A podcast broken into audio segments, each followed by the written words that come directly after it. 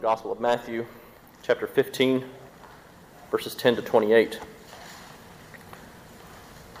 I had to actually write a paper on this exact passage uh, when I was at Union in my undergrad days for Doctor Green. Um, I don't remember what grade he gave me because I was like twenty at the time, right? That's been a few years now. But I am fairly confident, because I've had conversations with him since then, that it was probably the most brilliant piece of writing that he's ever read. Um, that is... complete sarcasm. It definitely was not. But uh, but all that to say, uh, hear the word of the Lord uh, from the Gospel of Matthew chapter fifteen, and then we will pray once more. Matthew writes, he says, "And he called the people to him and said to him, 'Hear and understand. It is not what goes into the mouth that defiles a person, but what comes out of the mouth. This defiles a person.' Then the disciples came and said to him, 'Do you know that the Pharisees were offended when they heard this saying?' And he answered, 'Every plant that my heavenly Father has not planted will be rooted up. Let them alone, they are blind guides. And if the blind lead the blind, both will fall into a pit.' But Peter said to him, 'Explain this parable to us.' And he said, 'Are you also still without understanding? Do you not see that whatever goes into the mouth passes into the stomach and is expelled? But what comes out of the mouth proceeds from the heart, and this defiles a person. For out of the heart come evil thoughts, murder, adultery, sexual immorality, theft, false witness, and slander. These are what defile a person. But to eat with unwashed hands does not defile anyone.' And Jesus went away from there and withdrew into the district of Tyre and Sidon. And behold, a Canaanite woman from that region came out and was crying, 'Have mercy on me, O Lord, Son of David. My daughter is severely oppressed by a demon.' But he did not answer her a word. And his disciples came and begged him, saying, 'Send her away, for she is crying out after us.' And he answered, 'I was sent only to the lost sheep of the house of Israel.' But she came and knelt before him, saying, 'Lord, help me.' And he answered, 'It is not right to take the children's bread and throw it to the dogs.' And she said, 'Yes, Lord, yet even the dogs eat the crumbs that fall from their master's table.' And then Jesus answered her, 'O woman, great is your faith. Be it done to you as you desire.' And her daughter was healed instantly." This is the word of the Lord. Thanks be to God. Hallelujah. If you would, please join me in prayer. Lord, thank you for our worship this morning. Thank you for today. Thank you for calling us out of our beds, Lord, and into the gathered bride of your church, Lord, here at Christ Community. Lord, thank you for our worship, Lord. Thank you for song and confession of sin and of faith, Lord. Thank you for hearing your word. And Lord, we pray, God, that as we continue to worship, it would be in spirit and in truth. And we pray in Christ's name. Amen.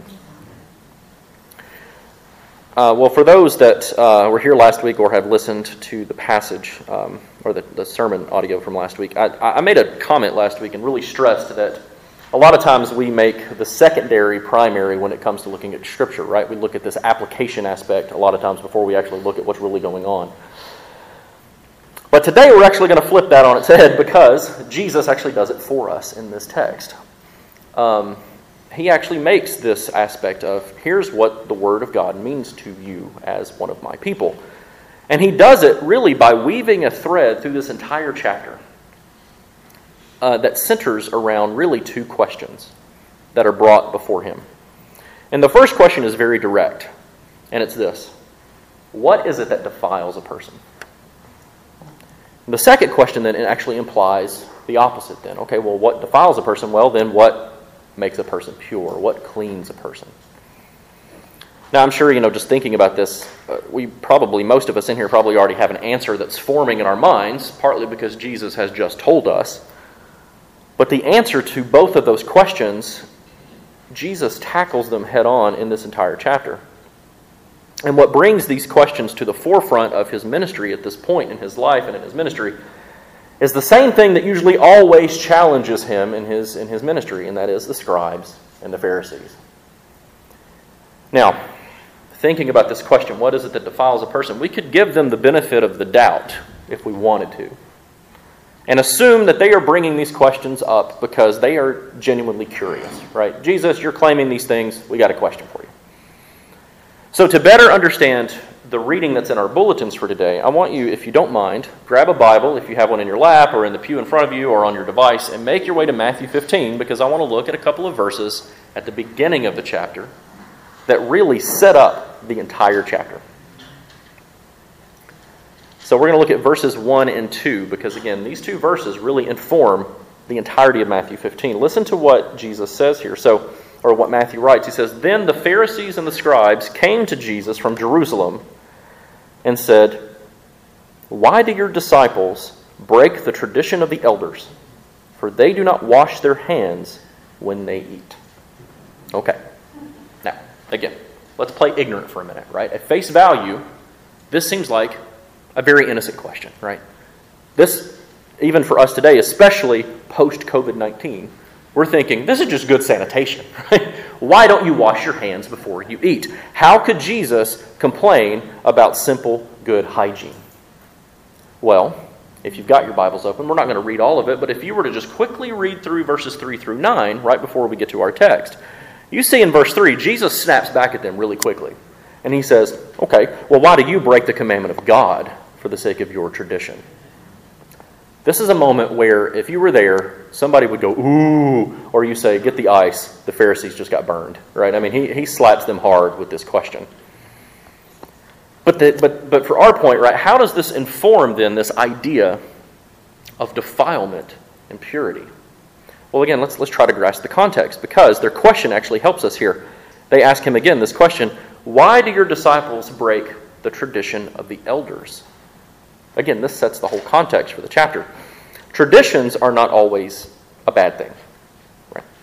We each have family traditions, right? Sharon and I have a tradition in our family for Christmas morning um, that is kind of a blended now. Well, really what we do is we do both of our own individual family traditions that we did growing up, and now we just do them both, which is we open presents while eating cinnamon rolls and drinking orange juice, which is a lot of sugar, but it is what it is, right? It's Christmas morning, you do what you do.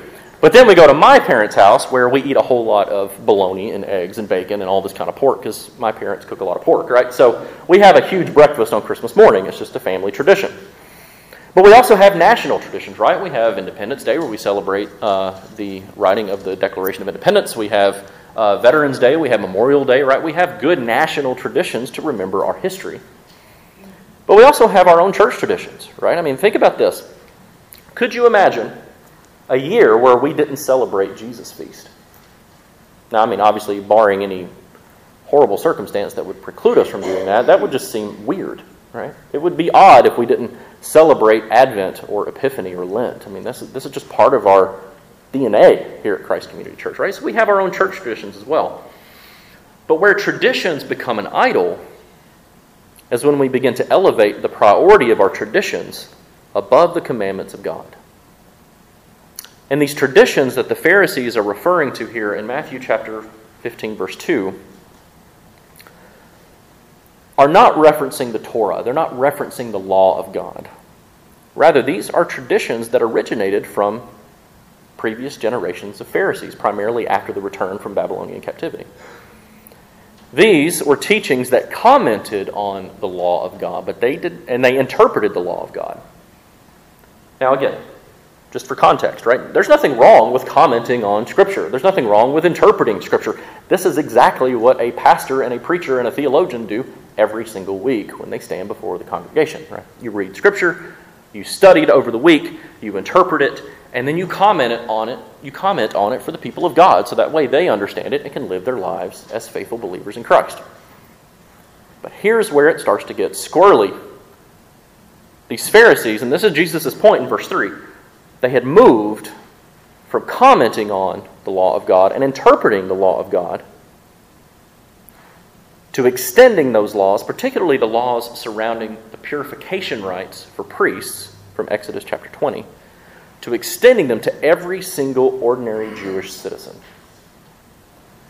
They go beyond not only the law of God, but they go beyond the expectations of the law of God. And the Pharisees viewed these traditions as having authority equal to or even beyond the authority of the law of God itself. Jesus even says as much. He says it in verse six. It's the second part, it's the second part of that verse. Listen to what he says. He says, "For the sake of your tradition, you have made void the law of God," or the word of God. Now, interestingly, these traditions were largely oral in Jesus' day, but they would later be codified sometime in the late second century. And we know this as the Mishnah.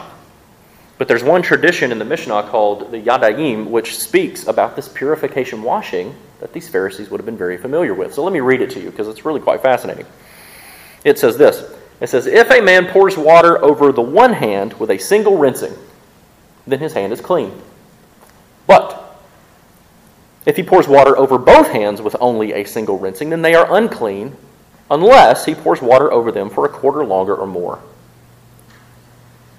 Okay, right? What you see, though, is, is, and you see this all throughout the Gospels, the Pharisees have rigorously applied these rules to themselves. There's no problem with that. You want to discipline yourself, you want to take, along, take, up a, take up a discipline, you want to fast, you want to do these things, that's perfectly fine, do that, great. But where they began to err is where they placed their expectation and their enforcement of those disciplines upon the general population. And this is what sets the entire context for all of Matthew fifteen. It's what sets, sets this, this confrontation between him and the Pharisees in this section.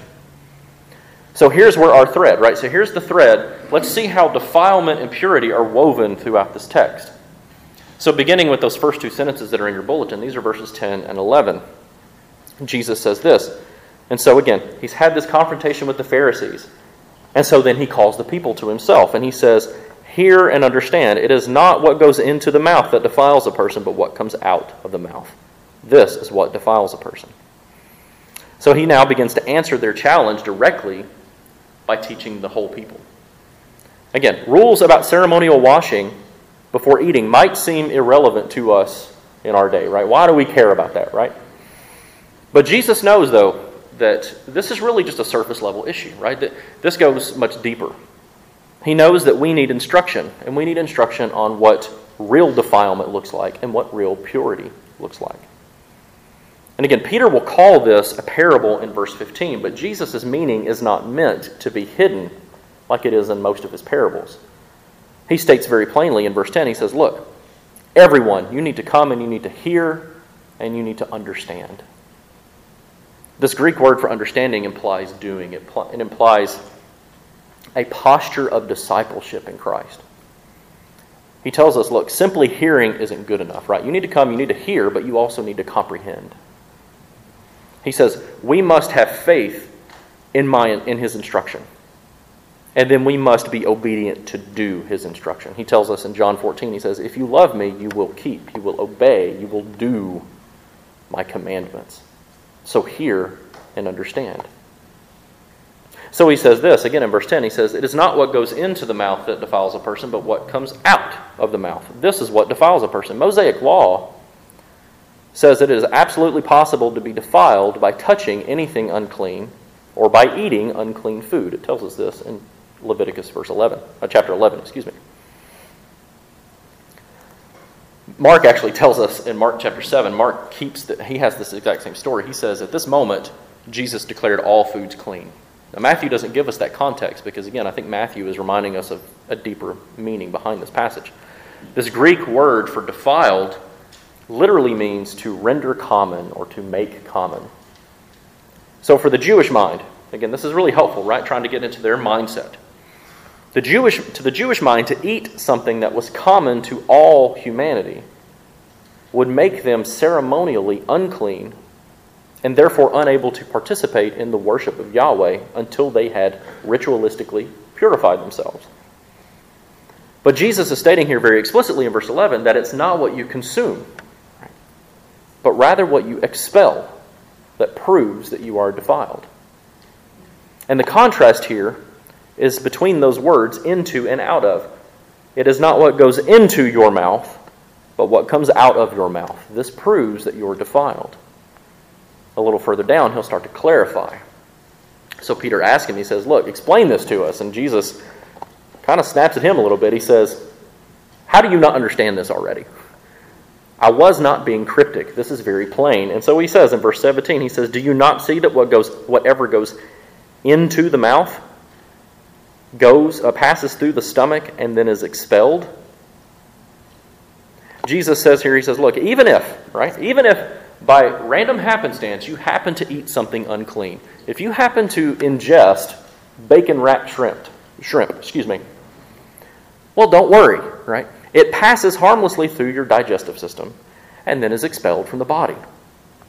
In verse seventeen, this word expelled in the Greek literally means expelled into the latrine, right? So you take from that exactly what that means, right? But Jesus, he's saying, look, this is basic biology, right? Your body works this way. You eat something, it's got to go somewhere, and it comes out. But then he declares twice here in this passage, he says, He says, it's not what the, what defiles a person is not what goes in, but what comes out. Because what comes out of the mouth comes out of the heart. In verse eighteen, what comes out of the mouth proceeds from the heart, and this defiles a person. So it's not things like food going into the mouth that produces defilement, but those thoughts, those words, those actions that proceed out of the heart itself. This is what Paul refers to in his letters as the inner man. The Greek word that Jesus uses here for heart is the Greek word cardia, where we get our term cardio, right? But the Greeks associated the heart as the center of the whole person. This, this is the inner man that Paul is referencing, or what displays the true character of an individual. So what one speaks comes from their heart. It comes from the whole person. It's, it's from there that we prove how truly defiled we really are. Evil thoughts and words and deeds defile because sin is progressive and it hardens our hearts. It hardens the inner man. And as the heart, as the inner person, as our imagination, as our soul is hardened, sin continues to tighten its grip and it metastasizes like a cancer. And so Jesus tells us that words and thoughts and actions are the true measure of our spiritual condition, not our external piety alone. And then in verse twenty, what he does is he doubles back to, to reference all of this. He bookends this whole exchange between the Pharisees and his disciples. And he goes back to that initial confrontation in verses one and two. And he says again, to eat with unwashed hands does not defile anyone. Focusing only on ceremonial washing before eating misses the true reality and purpose behind every single religious ritual. External rituals can do nothing to purify the heart. They are only part of the equation because their purpose is to point, to us, point us to the one who can purify our heart, which is God himself. That's Jesus' point. But that's also why, in the rest of this text, we have this example of the faith of this Canaanite woman, because she is a direct example of this principle. So listen to the next two verses. Jesus went away from there and withdrew to the district of Tyre and Sidon. And behold, a Canaanite woman from that region came out and was crying, have mercy on me, O Lord, Son of David. My daughter is severely oppressed by a demon. Now again, let's let's back up a little bit, because there's a little bit of time that passes here, right? We see he withdrew from there. There's a pattern in Jesus' ministry that we see through all the Gospels, but particularly in Matthew. Or what he will do is he will follow a period of, of miracles with or, or healings with teaching, and then he will retreat, and he'll retreat for prayer and for rest. And we saw this last week, right? We see right after the teaching and then the feeding of the five thousand that Chris preached on a couple of weeks ago, Jesus immediately retreats up a mountain to pray. And then he comes to the disciples walking on the water. Well, that same pattern is holding here. He, he's been challenged by the Pharisees on this idea of defilement and cleanliness and purity. So he does some teaching on it, and then he retreats away. He actually retreats. This region of Tyre and Sidon, this teaching that happens on defilement and purity happens around the Sea of Galilee. So now he goes about thirty miles away. So imagine going, you know, to like Selmer or something, right? That's about as far away as he walks, right? He gets a good distance away. But the context of everything of this defilement and purity is still the same. The thread is still there. So notice very quickly that whatever withdrawing he's doing or retreating that he had hoped for is quickly interrupted. Because Matthew begins here in verse twenty-two with this word, behold. He's saying, look, pay attention to this, because this is going to be extraordinary. Jesus is hoping to retreat, but it's interrupted very, very quickly. He's hoping to get somewhere where nobody knows who he is. And so notice the details and what they tell us about this thread. First, it says this. It's mentioned that she is a Canaanite woman. Now, some of your translations might read Gentile, they might read Greek, they might read Syrophoenician. But all of these direct our focus immediately back on this whole controversy with the Pharisees over purification. The fact that this woman is a Gentile serves to highlight the thread of defilement and purity. Again, he is in the region of Tyre and Sidon. This is a Greek region. This is not a Jewish region. Second, the Pharisees and the scribe had just accused Jesus of being a violator of tradition. But this Gentile woman immediately addresses him as the son of David. This is profound, right? If you've never noticed this detail before, this this this is one of those moments where when you're reading it, you, you have to kind of roll back from your desk and go, wow. Son of David is a messianic term. We're all very we're all very aware of it because looking around the room, most of us are very biblically literate. We read Son of David all the time and we move on from it. But Son of David is a messianic term, and not just any old messianic term. It is a Jewish messianic term. Remember, this woman is a Greek. She's a Gentile. She knows who Jesus is. And she also believes him to be the Redeemer and her Redeemer. Both the hope of Israel, because she knows she's not Jewish, but also she knows he is the hope of the world. And we see this in a third interesting detail, just in this one verse alone. We see her belief. She calls him Son of David, and then she begs him for mercy. And notice her mercy is completely selfless. She takes her daughter's suffering as her own. Her daughter is oppressed by a demon, but she pleads, Son of David, have mercy on me. Fourth, we see her faith because she persists in begging for his help. In the Greek, there's a term here where she said, Matthew writes, he says, from that region came out and she was crying. This term crying, this this this un, we understand this as constantly ongoing, right? This wasn't like she saw Jesus walking down the streets of Tyre and screamed out, Son of David, have mercy on me, and then watched him walk on by. She started to pursue him. Basically, she started to stalk him and said, Jesus, help me. You are the Redeemer. Help me. Please help me. And we actually see that it was persistent because the disciples get annoyed. In the next verse, it says, but he did not answer her a word, and his disciples came and begged him, which is the same phrase used for this woman. Begged him, saying, send her away. She is crying out after us. Jesus, you've got to shut this woman up. You've got to stop her. Tell her to be quiet and go home. Now we see, though, Jesus, he initially ignores this woman's pleas for mercy. He, he, he doesn't pay attention to her. And then when he finally does, he pretty much calls her a dog. He's, he's, he's not subtle with this. Now I want to state a couple things up front as we start to explore this. I don't think Jesus is being hateful. The immediate reaction of our own culture would be to say, Jesus is being hateful of this woman. He's dismissing her as a human being. He's being racist and bigoted. But that's not what's happening here, at least not completely. Because I think what's happening here is a lot deeper. Because first, what it's showing us is showing us that there is, there was very much intentionally a strong division between Jews and Gentiles. But it also stresses the purpose of Jesus' earthly ministry. So listen to what he says to her. Send her away. She's crying out after us. Jesus, you got to shut her up.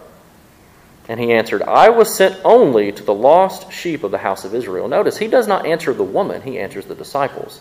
They're begging him to make her quiet. And he says, look, this is what I was done. This is what I'm doing. I was sent to the lost sheep of the house of Israel. I was not sent to her. What he stresses here is that the reason for his earthly ministry was for the centrality of Israel and God's plan of salvation. Paul tells us exactly this at the beginning of Romans nine. But we do know that God's plan of salvation in Christ would later be extended to the whole world after the resurrection of Christ and the coming of the Holy Spirit. But even still, within this exchange, Jesus shows us, he says, look, the grace of God also can and does extend to the Gentiles. So what this scene does, this verse right here, it makes this a turning point from a Jewish-based mission to the universal mission to all the nations. We see this exact same thing happening in John chapter twelve. Some Greeks seek out Jesus, and he immediately responds and says, my hour has come. It's time. But I don't want to miss the tree for the forest here. Because the point here, as it was with his rebuttal against the Pharisees, it runs deeper than our initial reactions to his perceived snub of this woman. Because we can easily miss a very profound detail in this, and it's within the geographical setting of this thread, right? This thread of defilement and its setting. Jesus had healed Gentiles before this event. We see it in Matthew chapter eight. A centurion seeks him out because his servant is lying dying at home. And Jesus heals this centurion's servant from a distance, the same way he heals this woman's daughter. But Jesus had always, at least up until this point, healed Gentiles that he may have healed in Jewish territory. But here, Jesus heals a Gentile in a Gentile territory. Now, this may seem unimportant, but it really speaks volumes to this thread. So this woman here, what she does is she comes and she falls on her knees. This phrase here doesn't mean in worship, it means in begging. It's the same phrase used for the disciples there, the verse before, where they beg him to send her away. She begs him for help. And so now he finally looks at her and addresses her, and he says, it is not right to take the children's bread and throw it to the dogs. Again, this phrase seems hateful, it seems rude, and it seems downright racist to our mindset today. But there is a distinction being made here. Matthew's gospel is considered to be the most Jewish of all the gospels, meaning that he is writing his gospel to the Jews to stress a certain point. And in keeping with this idea, this thread of defilement and purity, for a first century Jew, Gentiles were considered unclean, just like dogs were considered unclean. Dogs were scavenging animals. They would eat things that were unclean food, and Gentiles were considered to be the exact same. And so while we may find this retort of Jesus is harsh and hard, this begging woman, here is where we get to. This is the whole point we've been building up to all morning. This begging woman picks up on his turn of a phrase, and she presses it for her advantage. She's persistent, and she displays her faith in him when she does it. And she says this, she says, yes, Lord, yet even the dogs eat the crumbs that fall from their master's table. Again, this is it. This is the whole point of all of this. But it perfectly illustrates that lesson on defilement and purity. This woman knows exactly how she is viewed by every single person in Jewish society. She knows that Jesus is the Jewish Messiah. That's why she calls him Son of David. She recognizes this truth.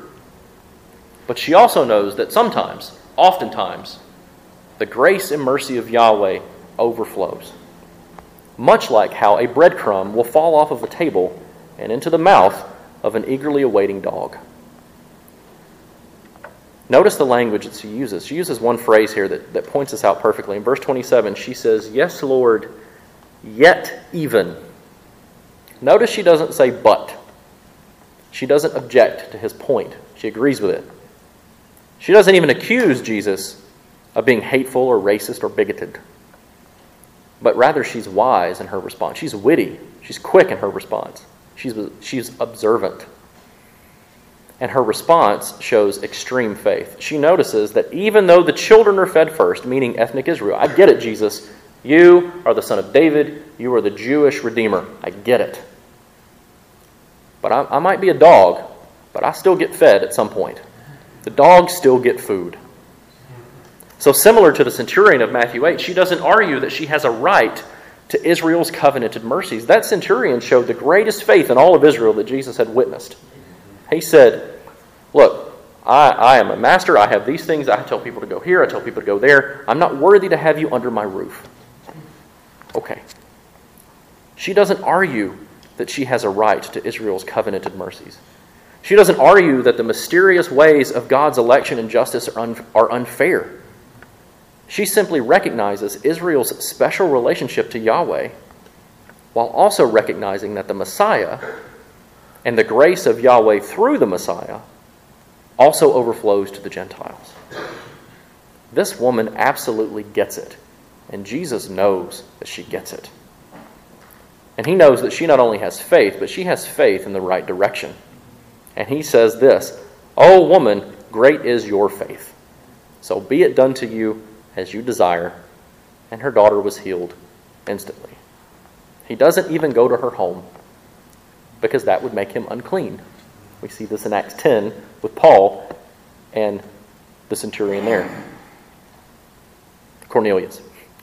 But here is where the only time that somebody actually, quote unquote, beats Jesus in a debate. It's the only time in all the Gospels. He concedes her point. He understands, not only do you get it, but you have great faith. And so he grants her request. And so here's what this woman's example teaches us. And this is what I think the point that God really wants us to get out of this text, and, and really this thread that's running through Matthew fifteen, is that a heart that seeks to be pure and undefiled falls at the feet of Jesus and begs to receive his mercy and his grace. A heart that seeks to be pure and undefiled believes Jesus and believes his word. This woman has spent her entire life eating with ceremonially unclean hands and ceremonially unclean foods. She doesn't care. But she proves from her inner person, from her heart, that she is less defiled than the scribes and Pharisees because she recognizes the one who can purify the heart. Telling us that ritualistic and ceremonial cleanliness means nothing if your heart, if your mind, if your imagination, if your inner man is defiled. Only Christ can make us holy. The work and the ministry of Christ is to purify the heart and the whole person, so that what comes out of the mouth isn't proof of defilement, but proof of godliness. So like this woman, as, as we prepare to come to the table and we Eucharist together, let us fall before the feet of Christ and worship. Let us beg for his mercy and his grace.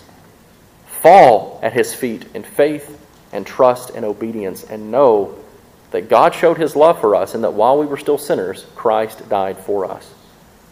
And that for our sake he made him to be sin who knew no sin. And know that you are no longer defiled, Christian, but you are the righteousness of God in Christ Jesus our Lord. Amen.